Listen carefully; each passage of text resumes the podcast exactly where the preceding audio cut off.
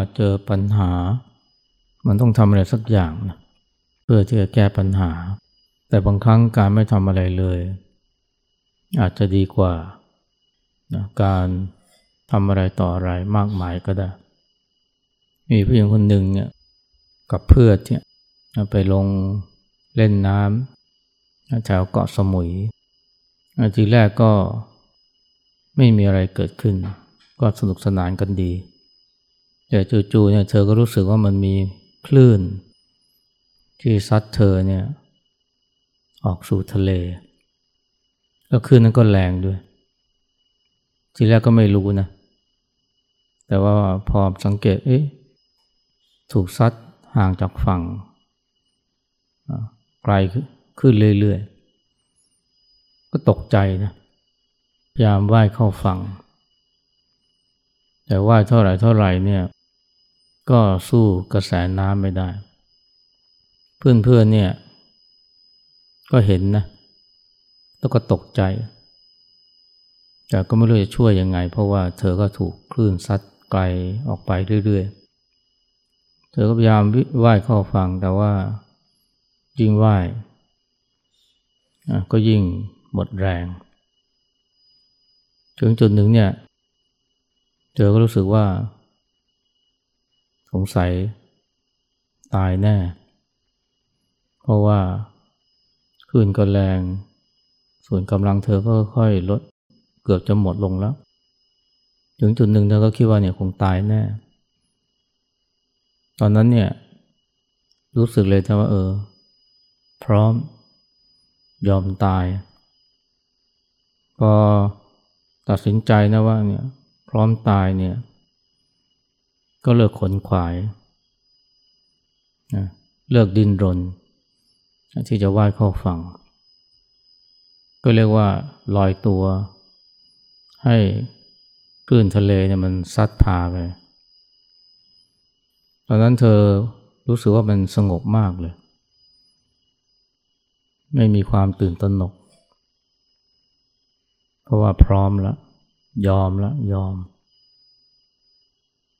เป็นอย่างนี้อยู่พักใหญ่นะ แล้วก็รู้สึกว่าเอ๊ะมันมีคลื่นเนี่ยนะ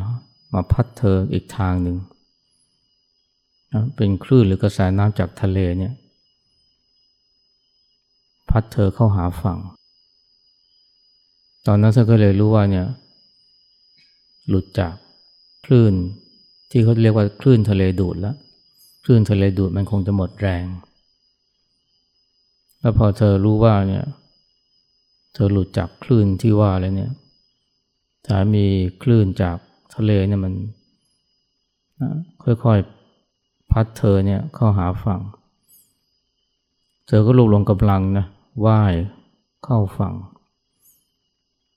เพื่อนเนี่ยซึ่งเฝ้าดูเธอโดยที่ไม่รู้จะทำอะไรได้เนี่ย พอเห็นเธอเนี่ยว่ายเข้าหาฝั่ง ก็เลยเนี่ยพากันว่ายไปช่วยเธอ ประคองเธอเนี่ยกลับเข้าฝั่ง ถึงฝั่งนี่ก็หมดแรงเลยนะ เธอมารู้ภายหลังว่าไอ้ตรงบริเวณนั้นเนี่ยที่เธอลงเล่นน้ำทะเลเนี่ยมันเป็น มันมีคลื่นชนิดหนึ่งนะเรียกว่าคลื่นทะเลดูด คลื่นทะเลดูดเนี่ย มันไม่ได้เกิดขึ้นทั่วไปนะ มันเกิดขึ้นกับชายฝั่ง บางจุด ที่มีลักษณะพิเศษ แล้วก็มันเกิดขึ้นในหลายจังหวัดนะ ระยองนี่ก็มีเยอะ ชุมพรทุ่งวัวแล่นก็มี แล้วเธอก็รู้ต่อมาว่าเนี่ยมีคนตายเพราะขึ้นทะเลดูดเนี่ยเยอะ ที่ตายเพราะอะไรที่ตายเพราะว่าพยายามว่ายเข้าฝั่งนะสู้กับกระแสขึ้นทะเลดูด ส่วนใหญ่ก็ว่ายด้วยความตื่นตระหนก แต่ว่ายเท่าไหร่ว่ายเท่าไหร่ก็ ไม่ได้ช่วยอะไรเลย สุดท้ายหมดแรงพอหมดแรงก็จมน้ำเสียชีวิต แต่ว่าตัวเธอเนี่ยจะเรียกว่าความที่ยอมนะยอมตาย พร้อมตายแล้วก็เลยไม่ขนขวาย ที่จะว่ายเข้าหาฝั่ง มันก็ทำให้พอ เธอถูกคลื่นเนี่ยซัดไปจนสุดกำลังของมัน เธอก็เลยหลุดจากคลื่นนั้น ถึงแม้ว่าจะอยู่ไกลจากฝั่งนะ แต่ว่า พอมีกำลังนะค่อยๆว่ายอาศัยคลื่นจากทะเลเนี่ยค่อยๆซัดเธอเข้าฝั่ง ก็ช่วยทำให้เธอเนี่ยสามารถถึงฝั่งได้โดยปลอดภัย เนี่ยถ้าเธอเนี่ยเกิด พยายามว่ายเข้าฝั่งเนี่ยแทนที่จะอยู่นิ่งๆ แทนที่จะลอย สุดแท้แต่คลื่นมันจะพาไปเนี่ย เธอคงตายไปแล้ว ตายเพราะหมดแรง แล้วคนส่วนใหญ่ก็เป็นอย่างนั้นนะ พยายามที่จะว่ายเข้าฝั่ง สุดท้ายก็หมดแรง แต่เธอ ไม่ทำอย่างนั้น เรียกว่าอยู่นิ่งๆ การที่เธออยู่นิ่งๆเนี่ย มันก็ทำให้เธอเนี่ยรอดตาย ที่จริงเนี่ยถ้ามีความรู้เกี่ยวขึ้นทะเลดูดเนี่ยก็จะพบว่าว่ายเข้าฝั่งเนี่ยมันไม่มีทางรอด มีแต่ว่ายขนานกับฝั่งจนกระทั่งหลุดออกจากคลื่นทะเลดูด ซึ่งมันมีความความกว้างเนี่ยไม่มากนะสักห้าสิบหรือร้อยเมตร ถ้าว่ายขนานกับฝั่งเนี่ยจนกระทั่งหลุดจากคลื่นได้เนี่ยก็สามารถที่จะว่ายเข้าฝั่งได้ ถ้ายังมีกำลังหลงเหลือนะหรือมีคนมาช่วย ก็เป็นว่าเนี่ยที่เธอรอดตายเพราะเธอยอม ยอมตาย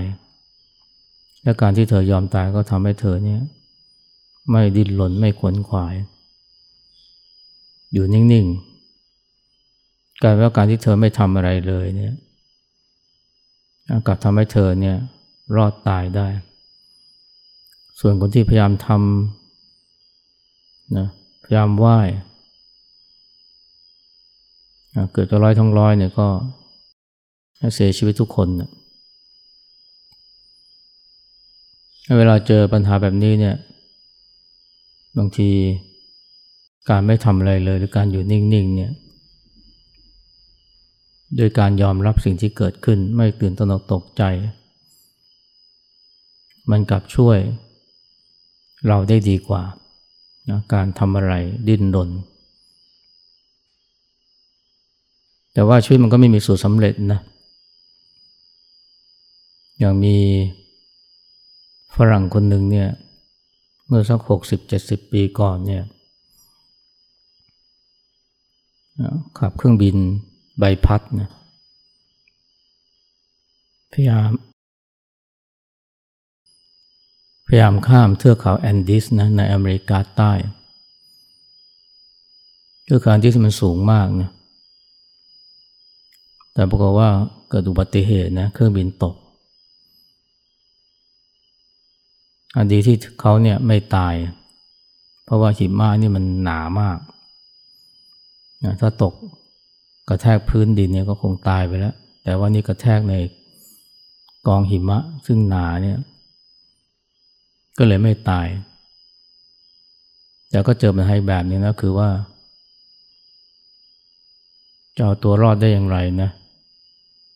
ท่ามกลางเทือกเขาซึ่งสูงแล้วก็หนาวเหน็บ ไม่มีผู้คนอาศัยอยู่เลย อาหารก็ไม่มีน้ำก็มีน้อย แม้รอดตาย แต่ว่าในการที่จะเอาตัวรอด ฝ่า กองหิมะ หรือว่าหลุดออกมาจากเทือกเขาเนี่ยไปเจอผู้คนเนี่ยโอ้มันเป็นเรื่องที่ยากมาก เขาก็ ลุยนะฝ่าหิมะ โดยที่ไม่มีเข็มทิศอะไรเลยเนี่ยสามวันเต็มๆนะนึกภาพนะ อากาศหนาวแบบนั้นเนี่ยกลางคืนเนี่ยไม่รู้จะหลับยังไงไม่มีไม่มีฟืน ที่จะให้ความร้อน อาหารก็ไม่มี ลุยหิมะไปสามวันหมดแรง แต่ก็ยังใจสู้นะ พยายามที่จะเขี่ยวเข็นตัวเองเนี่ย ไปอีกหน่อย แต่หลังจากที่เดินฝ่าหิมะไปชั่วโมงกว่าๆหมดแรงเลย ตอนนั้นคิดว่าตายแน่ ก็ ล่ำลา ภรรยาและลูกนะก็พร้อมจะตายเนี่ยท่ามกลางภูเขาหิมะแต่จู่ๆก็นึกขึ้นมาได้นะว่า ถ้าตายตรงนั้นเนี่ย มันจะมีปัญหา เพราะว่าหาศพยาก ในฝรั่งเศสเนี่ย กว่าศาลเนี่ยจะตัดสินว่าบุคคลสูญหายเนี่ยจะต้องใช้เวลาเนี่ยหลายปีสี่ปีได้ ถ้าไม่มีร่องรอยก็ถึงจะตัดสินว่าเป็นบุคคลสูญหาย ถึงตอนนั้นบริษัทประกันเนี่ยถึงจะจ่ายเงินให้กับครอบครัว ครอบครัวคือภรรยาลูกเขาก็ไม่ได้มีฐานะอะไรดีเท่าไหร่ เขาก็เลยนึกว่าเนี่ยถ้าเขาถ้าเกิดว่าตายตรงนั้นเนี่ยหาศพยาก หรือหาศพไม่เจอเลยเนี่ยลูกเมียคงลำบากนะกว่าจะได้เงินประกันนี่ก็ต้องรอไปอีกสี่ปี เขาเลยคิดว่าเนี่ยต้อง ไปตายในจุดที่หาศพได้ง่ายก็เหลือไปเห็นนะ มันมีแท่นหินอยู่แท่นหนึ่งเนี่ยสูงเด่น โดดเด่นแต่ไม่สูงมาก ประมาณร้อยเมตร จากจุดที่เขาเตรียมตัวตายเนี่ยเขาเลยคิดว่าเนี่ยต้องพยายามดิ้นรนเลือกสุดท้ายอีกร้อยเมตร เพื่อที่จะปีนขึ้นบนกองหินนั้นแล้วก็ไป ไปทอดร่างตรงนั้นแหละ ถึงเวลาที่คนมาหาศพเนี่ย ก็จะได้พบศพเขาได้ง่าย ด้วยความรักนะด้วยความห่วงใยลูกและภรรยาก็จึงมีเรี่ยวแรงนะ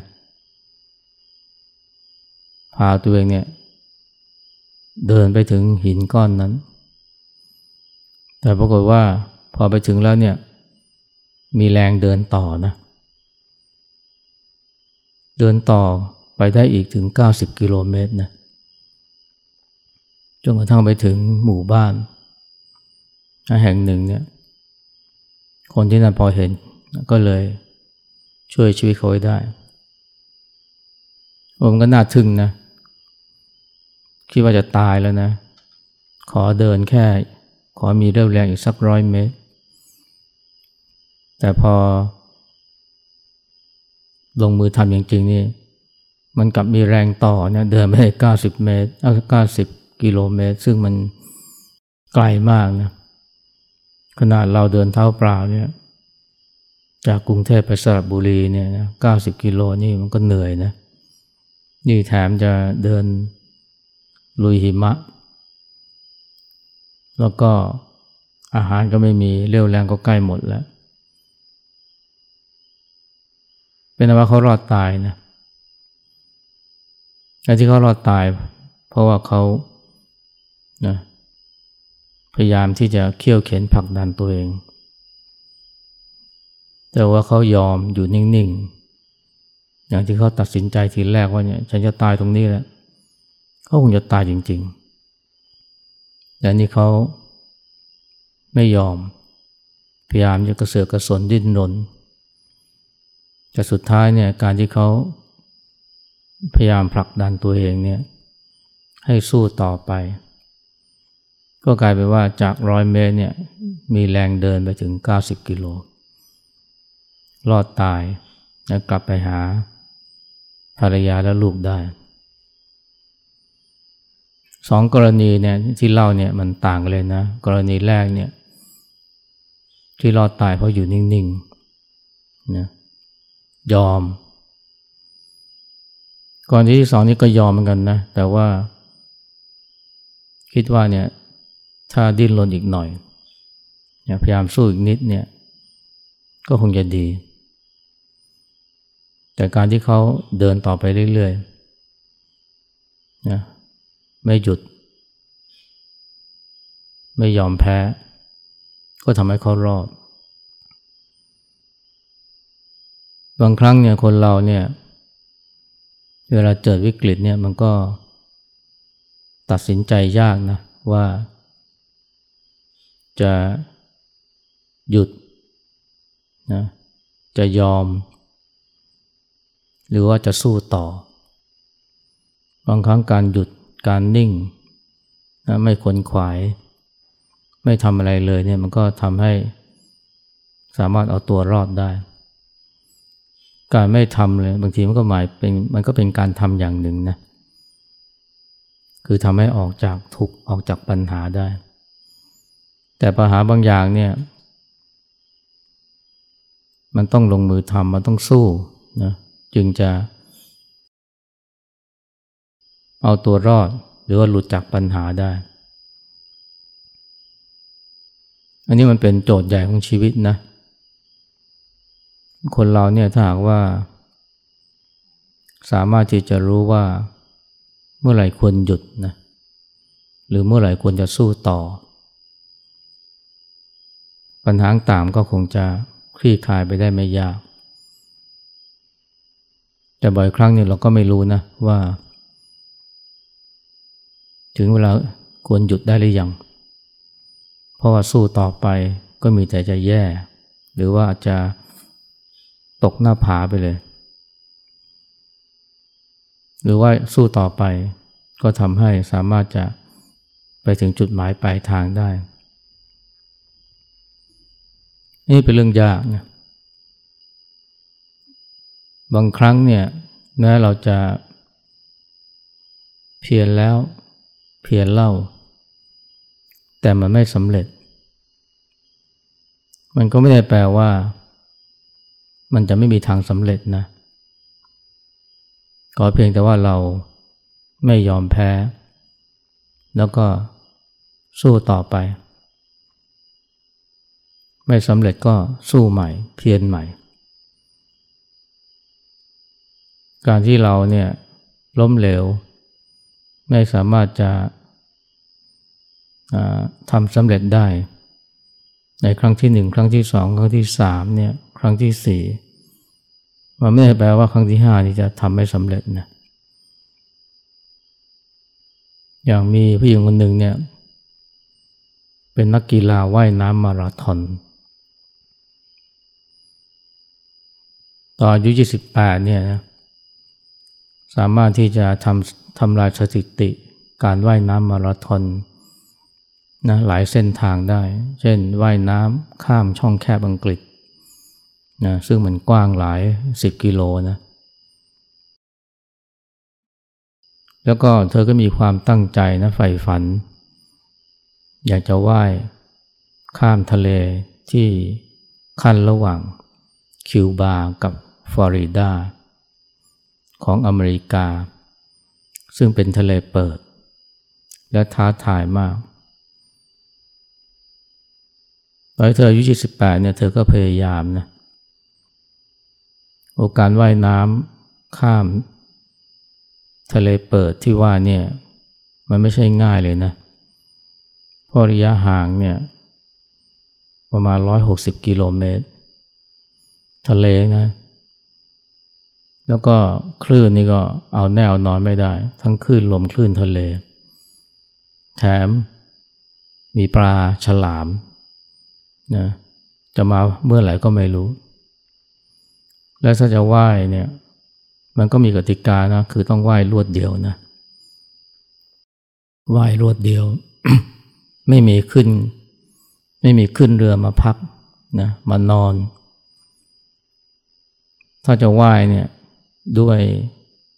แรงของตัวเองเนี่ยร้อยหกสิบกิโลเนี่ยมันต้องใช้เวลาประมาณห้าสิบชั่วโมง หรือหกสิบชั่วโมงนะ ก็หมายความว่าต้องว่ายทั้งวันทั้งคืนว่ายทั้งวันนี้มันก็ยากอยู่แล้วนะ แดดเผา ตัวไหม้เกรียมกลางคืนยังต้องว่ายอีกนะ ไม่ได้หลับไม่ได้นอนว่ายกลางวันแล้วนอนกลางคืนนี่ก็ยังพอว่าแต่แต่ว่าว่ายแบบนี้เนี่ย กลางคืนก็ไม่ให้ขึ้นเรือนะ ก็ต้องว่ายไปเรื่อยๆ จะมาลอยคออยู่กลางทะเลก็ไม่ได้ เดี๋ยวคลื่นมันซัดพาไปไหนไม่รู้ต้องว่ายไปเรื่อยๆ ไม่ได้นอนเนี่ยสี่สิบแปดชั่วโมงเนี่ยอยู่บนอยู่ในทะเลตลอดนี่ผมไม่ใช่ง่ายเลยนะ เวลากินอาหารเนี่ยก็ต้องหงายหน้า แล้วก็ให้คนในเรือนะเขาป้อนอาหารใส่ปาก ห้ามสัมผัสตัว เวลากินน้ำก็ต้องใช้ดูดน้ำออกจากท่อเพราะว่าเนี่ยพี่คนนี้เนี่ยว่ายไม่สำเร็จนะ เพราะว่าคลื่นมันพาเธอออก ออกไปนอกเส้นทาง ขืนว่ายต่อไปนี่ก็หมดสภาพ ไม่มีทางถึง แล้วเธอก็เก็บความเรียกว่าความฝันเนี่ยเอาไว้เป็นเวลานานนะ จนถ้าอายุหกสิบมันยังมีเรื่องค้างคาอยู่ยังไม่แล้วใจหกสิบเนี่ยอายุนี่ก็ไม่ได้มากไม่ได้น้อยเลยนะ ร่างกายเนี่ยต้องฟื้น ต้องฟิตร่างกายเนี่ยเป็นแรมปีนะแล้วพอถึงเวลาจะว่ายน้ำเนี่ยพอว่ายไปได้ยี่สิบกว่าชั่วโมง เจอคลื่น พาไปไหนก็ไม่รู้ ต้องเลิก ปีต่อไปว่าอีก ไปได้สักสามสิบชั่วโมง เจอแมงกะพุน ต้องขึ้นเรือหมดสภาพ ปีต่อมาว่าอีก ก็ไม่สำเร็จ เจอแมงกะพุนอยู่เหมือนกัน หลังจากว่ายไปสามสิบชั่วโมง ดูแล้วเนี่ยนะ มันไม่มีทางเลยนะ คนอายุหกสิบผู้หญิงเนี่ยแล้วว่ายแบบเนี้ยซึ่งอุปสรรคเยอะมาก ทั้งฉลาม ทั้งแมงกะพรุน ทั้งกระแสน้ำที่ไม่เป็นใจทั้งความหนาวนะหนาวข้างล่างในทะเลนี่หนาวข้างบนนี่ก็แดดเผา แต่สุดท้ายเนี่ยพอว่ายครั้งที่ห้านี่บอกว่าสำเร็จนะ สามารถจะไปถึงฟลอริดาได้ โดยใช้เวลา 53 ชั่วโมง ก็หมายความว่าต้องว่ายในน้ำเนี่ยสองวันกับห้าชั่วโมง ไม่ได้หลับไม่ได้นอน แล้วก็เรียกว่าแทบจะเสียสติไปเลยนะ เพราะว่าคนไม่ได้หลับไม่ได้นอนนานขนาดเนี้ยใช้แรง และถามกินน้ำทะเลเข้าอีก เกิดประสาท เกิดประสาทเลือน แต่สุดท้ายก็สำเร็จนะกลายเป็นว่าเนี่ยไอ้สิ่งที่คนคิดว่าทำไม่ได้เนี่ย แต่พอเอาเข้าจริงๆนะถ้าไม่แพ้ถ้าไม่ยอมแพ้นี่ มันก็ทำจนได้นะ ซึ่งเรียกว่าผิดผิดคาดมาก ซึ่งตรงนี้เนี่ยมันก็ทำให้น่าคิดนะว่า การกระทำบางอย่างเนี่ยที่เราคิดว่าทำไม่ได้เนี่ย แต่ถ้าเราเพียรไม่หยุดสู้ไม่ถอยนี่ สุดท้ายก็อาจจะทำได้นะ แต่ว่าไปแล้วเนี่ย มันก็ขึ้นอยู่กับเหตุปัจจัยต่าง ๆ มากมาย เอาเข้าจริงแล้ว ความเพียรพยายามยังไม่พอ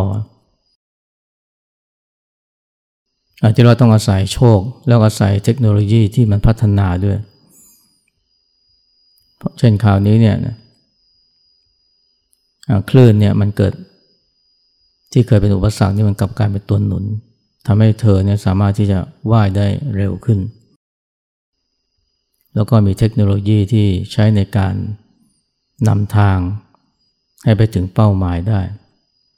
เรียกว่ามี navigator นะซึ่งอาศัยการส่งสัญญาณจากดาวเทียม และฐานที่มีสัญญาณไล่ไล่ปลาฉลามอีก ถ้าเป็นสมัย 30 ปีที่แล้ว พยายามทางไงคงจะไม่สำเร็จ แต่ว่าพอมาถึงวันนี้เนี่ย มันทำได้ง่ายขึ้น แต่ทั้งนี้ทั้งนั้นก็ต้องอาศัยความเพียรพยายามนะต้องอาศัยใจสู้ว่าเจอเรื่องแบบนี้มันก็ทำให้เราอดคิดไม่ได้นะว่าคนเราเนี่ยแม้จะทำไม่สำเร็จ แต่ถ้าว่าทำต่อไปทำต่อไป มันก็จะสำเร็จได้ ขอเพียงแต่อย่าท้อถอย แต่ทั้งนี้ก็มีเงื่อนไขนะก็คือว่ามันต้องมีเหตุปัจจัยอื่นมาประกอบด้วย ถ้าเหตุปัจจัยมันไม่ไม่เกื้อนหนุน เพียรพยายามไปยังไง ก็คงไม่สำเร็จ และนี่คือสิ่งที่มันเป็นโจทย์ใหญ่นะว่า เหตุปัจจัยแค่ไหนเนี่ยจึงจะเรียกว่า ถึงพร้อมที่ช่วยทำให้สามารถบรรลุความสำเร็จได้ถ้าว่าเติมความเพียรลงไป ของบางอย่างเนี่ยมันตัดสินยาก อย่างเช่นคนที่ป่วยระยะสุดท้ายเนี่ยหลายคนคิดว่าเนี่ยถ้าสู้ไปเรื่อยๆเนี่ยมันจะมีโอกาสรอด แต่ว่าส่วนใหญ่แล้วเนี่ยพอสู้ไปสู้ไปแม้จะเป็นการยื้อชีวิตให้อยู่ได้ยืนยาวขึ้น แต่ว่า มันกลับเพิ่มความทุกข์ทรมานให้กับผู้ป่วย ในกรณีแบบนี้ แทนที่จะสู้นะ แต่ว่าปล่อยให้เขาจากไปอย่างสงบ ตามกระบวนการธรรมชาติยังจะดีสักกว่า ตรงนี้เป็นเรื่องตัดสินใจยากนะ ไม่ว่าจะเป็นหมอหรือว่าญาติของผู้ป่วย คนป่วยเนี่ยเขาหมดสภาพไปแล้ว แต่ญาติหรือหมอจำนวนไม่น้อยก็คิดว่าเนี่ย ต้องสู้นะ แต่ว่าการสู้เนี่ยบ่อยครั้งก็ทำให้คนป่วยเนี่ยทรมานหนักขึ้น การไม่สู้แต่ช่วยทำให้เขาจากไปสงบเนี่ยอาจจะดีสักกว่า และตรงนี้เป็นเรื่องที่ตัดสินใจยากงั้นคนเราเนี่ยถ้าว่าเรามีความสามารถในการแยกแยะได้นะว่า กรณีใดเนี่ยที่ถ้าสู้แล้วจะรอด หรือจะประสบความสำเร็จ หรือกรณีใดเนี่ยสู้ไปก็มีแต่จะสร้างความทุกข์สร้างความเสียหาย วิธีที่ดีสุดคือว่ายอมนะไม่ทำอะไรเลย หรือทำให้น้อยที่สุด อาจจะกลายเป็นการดีกว่าก็ได้เพื่อเพื่อจะรอดก็ได้นะ อย่างกรณีแรกนี่ที่ลอยคออยู่กลางทะเลเนี่ย อันนี้เป็นโจทย์นะที่มันหาข้อสรุปได้ยาก แล้วคนเราเนี่ยก็คงจะต้องมาเจอกับโจทย์แบบนี้เนี่ยอยู่เรื่อยๆเรื่องน้อยเนี่ยก็สักครั้งสองครั้งในชีวิต ว่าจะหยุด หรือว่าจะสู้ต่อไป บางครั้งการหยุดอาจจะดีกว่า แต่บางครั้งการสู้ต่อไป ก็อาจทำให้ประสบความสำเร็จก็ได้ แต่ก็ไม่แน่นะเพราะบางทีการสู้อาจทำให้สร้างความทุกข์ทรมาน อันนี้เป็นเรื่องที่คงต้องใช้ ประสบการณ์แล้วก็ปัญญานะในการแยกแยะ